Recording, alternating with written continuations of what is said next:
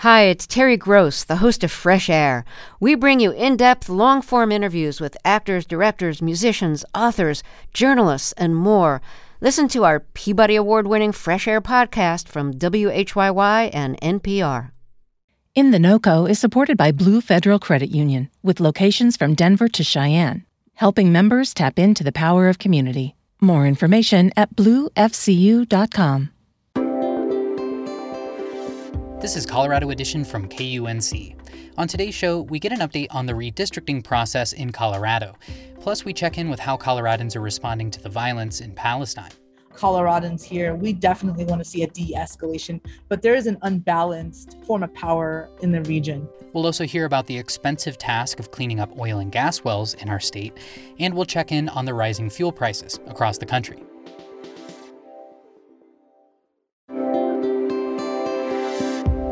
Listening to KUNC's Colorado Edition. I'm Henry Zimmerman. This is an important time for the future of politics in Colorado. For the first time, our voting districts for the state legislature and Congress will be drawn not by state lawmakers, but by independent commissions. That once a decade responsibility is magnified because we're getting an extra representative in the U.S. House from the 2020 census count. The independent redistricting commission's work got to a rocky start because they don't have all the population data they need. KUNC's Adam Reyes is here to break down all of that for us. Adam, welcome back. Thanks for having me. The redistricting commissions need this local census data to draw these electoral districts, but they don't have that data. What is going on with that? Long story short, unexpected difficulties in last year's census count forced the Census Bureau to delay releasing population data for counties, cities, zip codes, etc., to reduce errors. The commissions need those numbers to draw evenly populated districts. The rules and timeline for these commissions assume that data would be available in March, as federal law dictates, but now the Census Bureau says it may not come out till August. So, how are the commissions being affected by this delay? Commissioner Danny Moore summed it up in a congressional redistricting meeting. Regardless of what we do, we're, we're going to be sued. If commissioners wait for census count data, they could be forced to miss deadlines, potentially resulting in lawsuits and throwing the 2022 election schedule out of whack. The other option, use population data estimates while awaiting the full count data. But doing that could also result in lawsuits which may invalidate the maps commissioners submit in September. For now, both the state legislative and federal congressional districting commissions have voted to take the latter path. Well, lawsuits in both directions, that seems like a tough position to be in. So, why did they choose to use the estimate data? First, and arguably foremost, a big constitutionally mandated part of the Commission's job is to hit the road with some rough draft maps created by staff to get input from various communities throughout the state.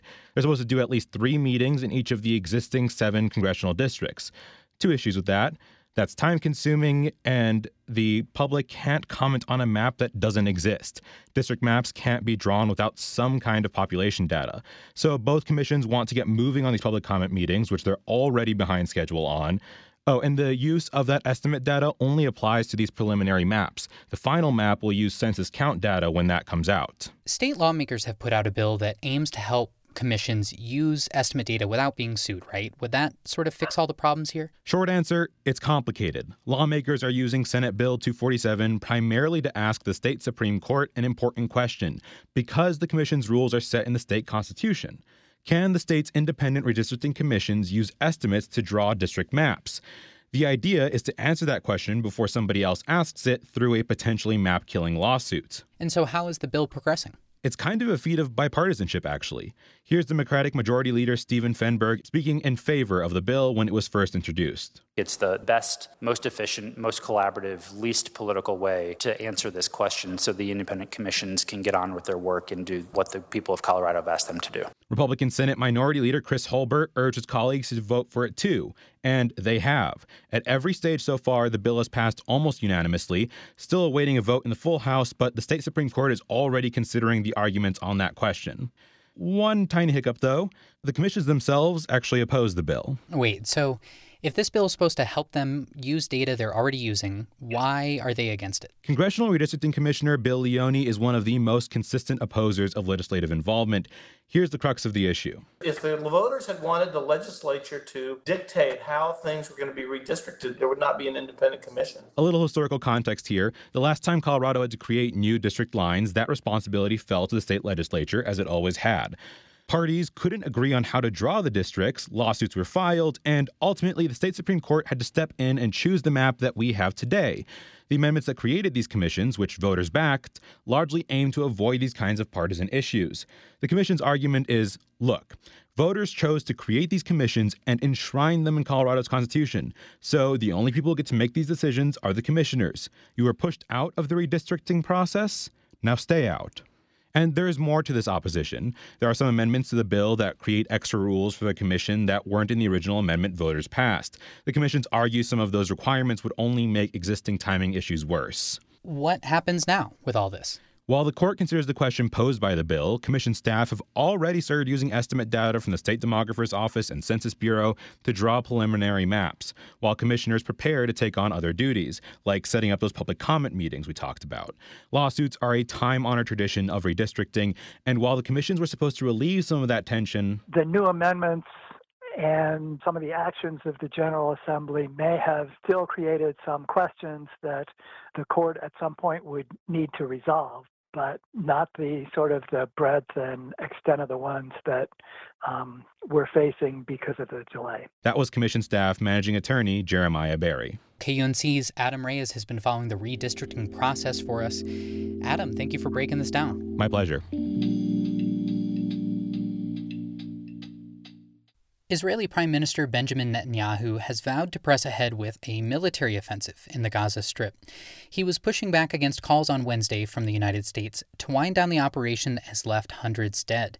Netanyahu's comments marked the first public rift between the two allies since the fighting began.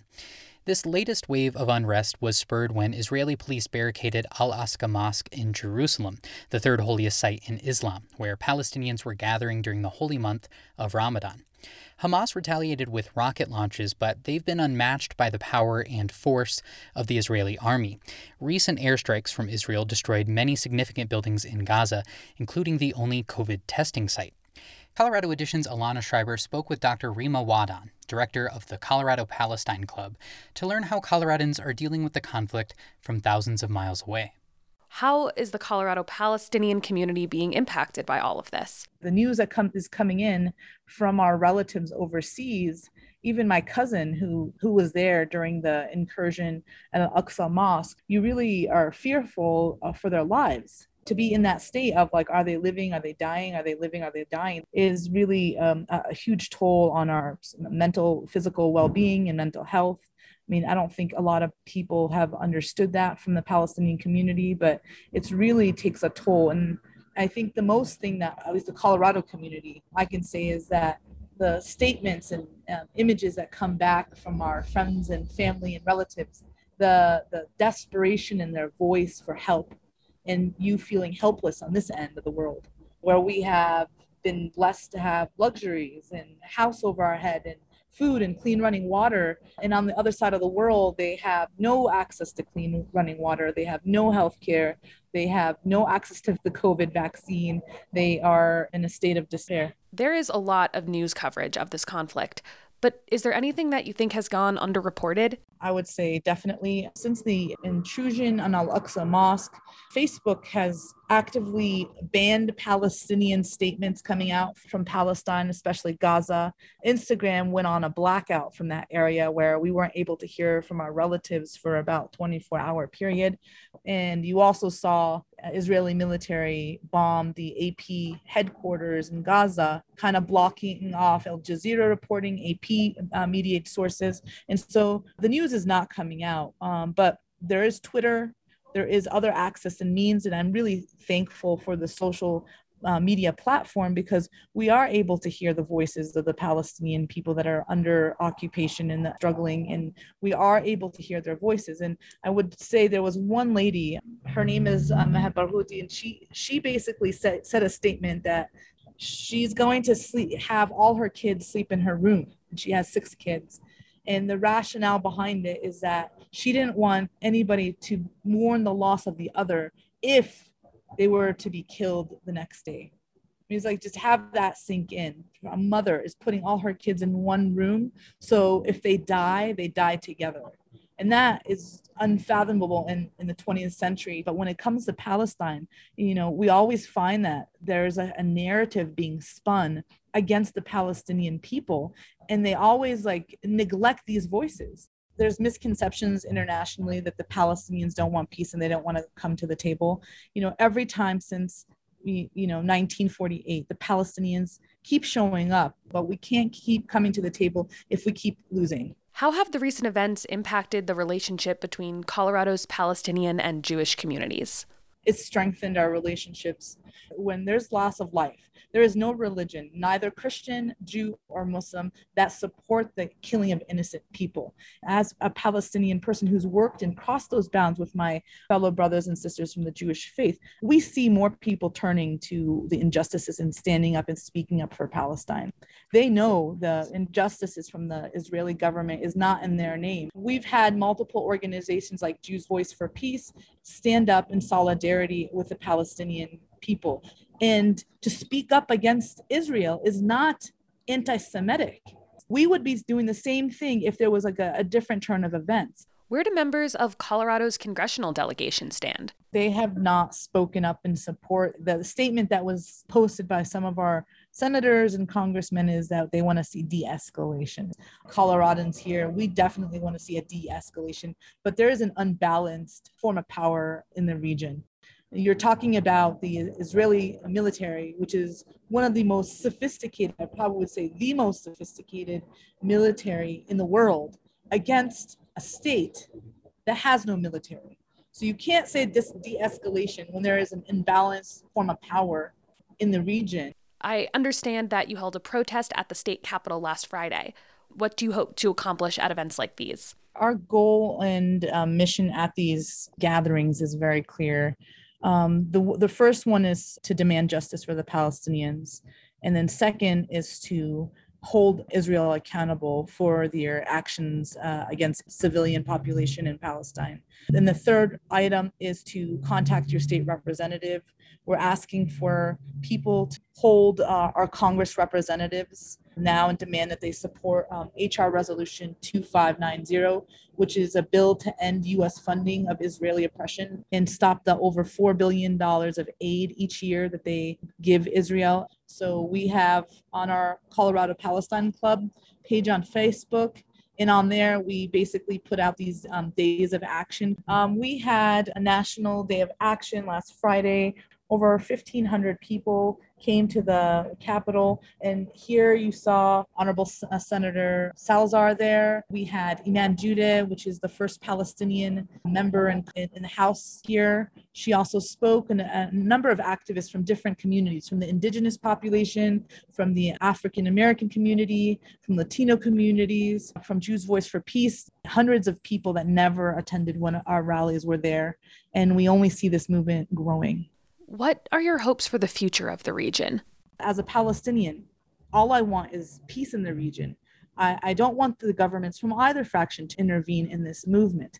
I think the people in, in Israel and the people in Palestine understand what needs to be done. And what needs to be done is to take these people out of office that are continuously brainwashing the masses into thinking the enemy's on the other side. When at the end of the day, we are all human, we all support peace, we all want to be in tune with our religion in the one of the most religious areas in the world where Christians, Jews, and Muslims get to pray side by side. And that's that's what we want to revert back to. That unity, that Abrahamic faith principles, and to allow the two fractions to live side on side and and provide for their families you know send their kids to school live in a safe home uh, have safe neighborhoods. That's all they want and that's all we want for them. And so we'll continue to speak up for the oppressed until we get that in the right direction. Dr rima Waddan is the director of the colorado palestine club. Thank you so much for joining us today. Thank you so much for having me. You're listening to colorado edition from kunc the cost of fuel has been rising across the country and in Colorado. At the same time, major oil and gas companies have recently made major acquisitions and investments in the state. Here to talk with us about the rising prices and all of these changes in the local oil and gas industry is Dan Mika, reporter for BizWest. Dan, thanks for joining us. Hello, Henry. Obviously, a lot going on in the oil and gas world. You're the expert here. What's going on with the rising gas prices? That's very kind of you to call me an expert. Um, the rise of prices at the pump specifically, I think, have been going up over the past couple of months, not only because there were some supply shortages caused by the Suez Canal blockage, but also simply because as more people get vaccinated and more people feel comfortable just going out into the world and traveling again, just there is kind of like this small disconnect right now between the amount of, of petroleum, the stuff that you put in your car, that is available right now and the demand that we're getting. So right now fuel prices have hovered around $3. They're up to about 310 per gallon across Colorado on average according to the Energy Information Administration. But I, I really think that the majority of these price hikes in the past couple of months have mainly just been because people feel comfortable going outside their house again. There's also a lot of big moves going on in the industry, and I'm wondering if we can get into some of this and how it is affecting consumers. First, I want to start with pipeline consolidation. The Chevron Corporation finalized its takeover of Noble Midstream LP. What is Chevron's larger goals here entering Colorado's drilling scene, and what does all of this mean? Yeah, so Chevron is one of the, the really big super players in, in, in the oil drilling and, and production world. They acquired Noble Energy proper, which was, I believe, the, the second or the third largest operator in Weld County last year for about five billion dollars, and that was kind of the that kind of made waves because it was the first major acquisition of a rather large oil company in Noble being acquired by a super player.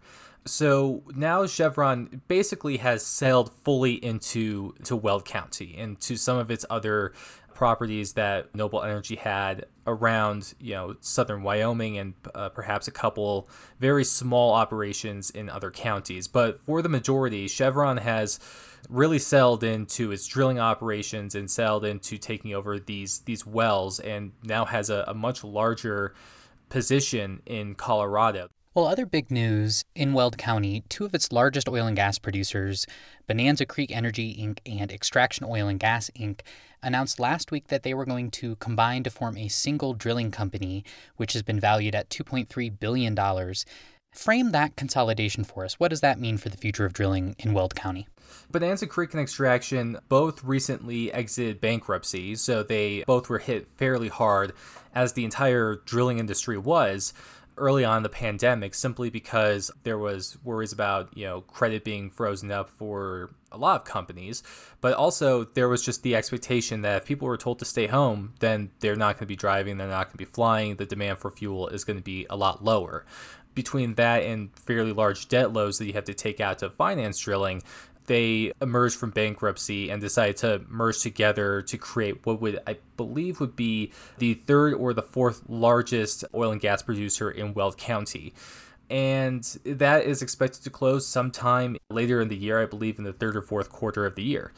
But what this probably does mean is that as there are, you know, more of these consolidations between really, really, really big oil producers acquiring more smaller drillers in Weld County versus two two companies that are, are big in Weld County but wouldn't be considered extraordinary players within the, the global or the national scene. I think with this consolidation, we are going to see a much deeper expectation from shareholders for these companies to run lean and to avoid spending unbelievable amounts of money that they used to during the boom and bust phase. And what that means is that probably there will be layoffs. I know that back when the Noble Energy merger was finally completed, Chevron cut capital expenditures across the entire Noble Energy portfolio, which not only is Colorado, but parts of Texas by 25%, and also laid off about 25% of the, the office staff. Uh, of Noble. So I expect, you know, although these are big deals being combined on the ground, it's probably going to be tougher to find rig work if you're a rig worker in Weld County. Dan Mika is a reporter for BizWest. You can find a link to their reporting on all of this at our website. Dan, thanks for talking with us. Anytime, Henry.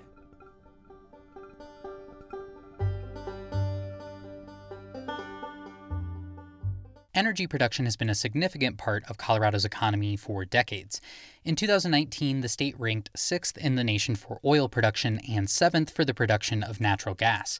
But the task of cleaning up a well that reaches the end of its lifespan is an expensive prospect, and states can be left on the hook for those costs if companies are unable to do it themselves. Colorado Edition's Erin O'Toole spoke with Nick Bowlin, who recently reported about this for High Country News. Can we start with just a brief description of the process to clean up a well that is done producing? So, when an oil or gas well reaches the end of its its useful life, the borehole where the oil or gas is extracted from has to be plugged, usually with a, a cement plug is sunk down there any lines connecting the well to holding tanks or, or, pipelines have to be taken out. Whatever infrastructure is on the site has to be cleaned up and taken away. And then the, the site itself is supposed to be reclaimed. You know, replanting vegetation or just kind of mitigating the impacts of the industrial activity. Can we get a sense of the scope then of the problem in the state? According to your reporting, there are almost 60,000 of these unplugged wells in Colorado. What kind of price tag are we talking about? There are about 60,000 unplugged wells. And to be clear, this includes all different kinds. So inactive wells, active wells that are currently producing oil or gas. Whether it's next year or decades down the line, if, if they remain economic, these wells will need to be plugged. And the average cost of plugging a well varies considerably. The state's estimate for plugging a well is about $82,000 in a recent hearing, the, the state oil and gas commission, the staff mentioned that for really tough wells, the price can reach or exceed $200,000 per well. So it varies considerably, but the overall cost is going to be somewhere between 4 billion and 8 billion dollars. The way it works is oil and gas companies are supposed to pay for this, right? They're legally required to be able to cover the cost. They are. So companies that drill wells are legally mandated to pay for plugging them.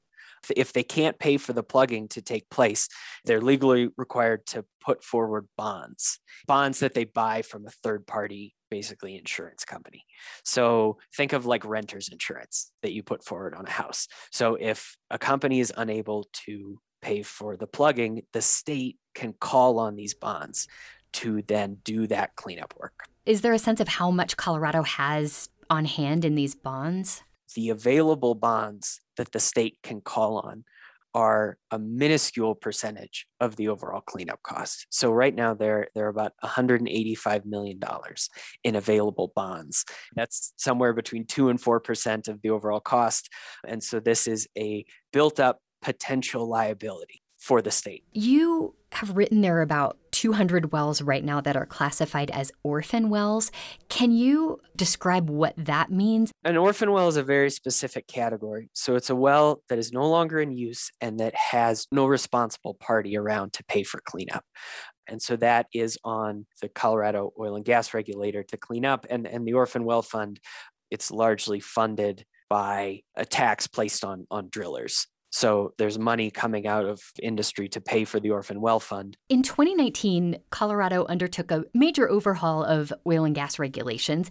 I'm wondering how this might impact this issue, and is there going to be an effort to address this massive cleanup bill? Senate Bill 181, as it's known, really did overhaul the state's relationship to oil and gas rewrote how the, the state oil and gas commission relates to the industry and this spring yeah they are taking on this issue of financial assurance of the bonding system. This has been a long time coming. The commission has been aware of the gap between the available financial assurance and the cleanup costs for a long time. And they're, the commission is right now in the early stages of the rulemaking process. So they're talking to industry, they're talking to local governments, they're talking to stakeholders of all kinds, they're holding hearings, and they are debating various policy tools that they could put in place to increase the financial assurances from industry when it comes to, to plugging these wells. What happens if disaster hits the industry and a lot of companies do go bankrupt? I mean, would taxpayers be on the hook? Yeah, I mean, in theory, they would. The oil and gas industry will say that that's not going to happen, that despite some rocky financial signs, that the kind of mass collapse in the industry like we've seen in the coal industry isn't coming for oil and gas. And that's probably true. Coal has hit this kind of like downward spiral where a lot of mines were abandoned to states, especially in the East in Appalachia. And I don't think oil and gas is at that point right now. But yeah, I mean, I guess that's kind of the point of scrutinizing the bonding system. You know, we know what the costs are. We know how much it is to plug a well and we know how many wells there are. And then you look at kind of the financial backstop, the insurance to make sure that those costs don't fall on the taxpayers. And depending on which number you use, the bonding is less than 5% of the total cost. Nick Bowlin is a reporter with High Country News. There's much more we didn't get into, so you'll find a link to this story at our website, kunc.org. Nick, thank you so much for talking with us. Thank you, Erin. That's our show for today. On the next Colorado edition, we'll hear how Coloradans from around the state are thinking about this latest phase in the fight against COVID 19. I'm Henry Zimmerman. Our production staff includes Tess Novotny, Alana Schreiber, and Ray Solomon. Brian Larson is our executive producer, and our theme music was composed by Colorado musicians Brianna Harris and Johnny Burrows. With that, thanks for listening. This is Colorado Edition from KUNC.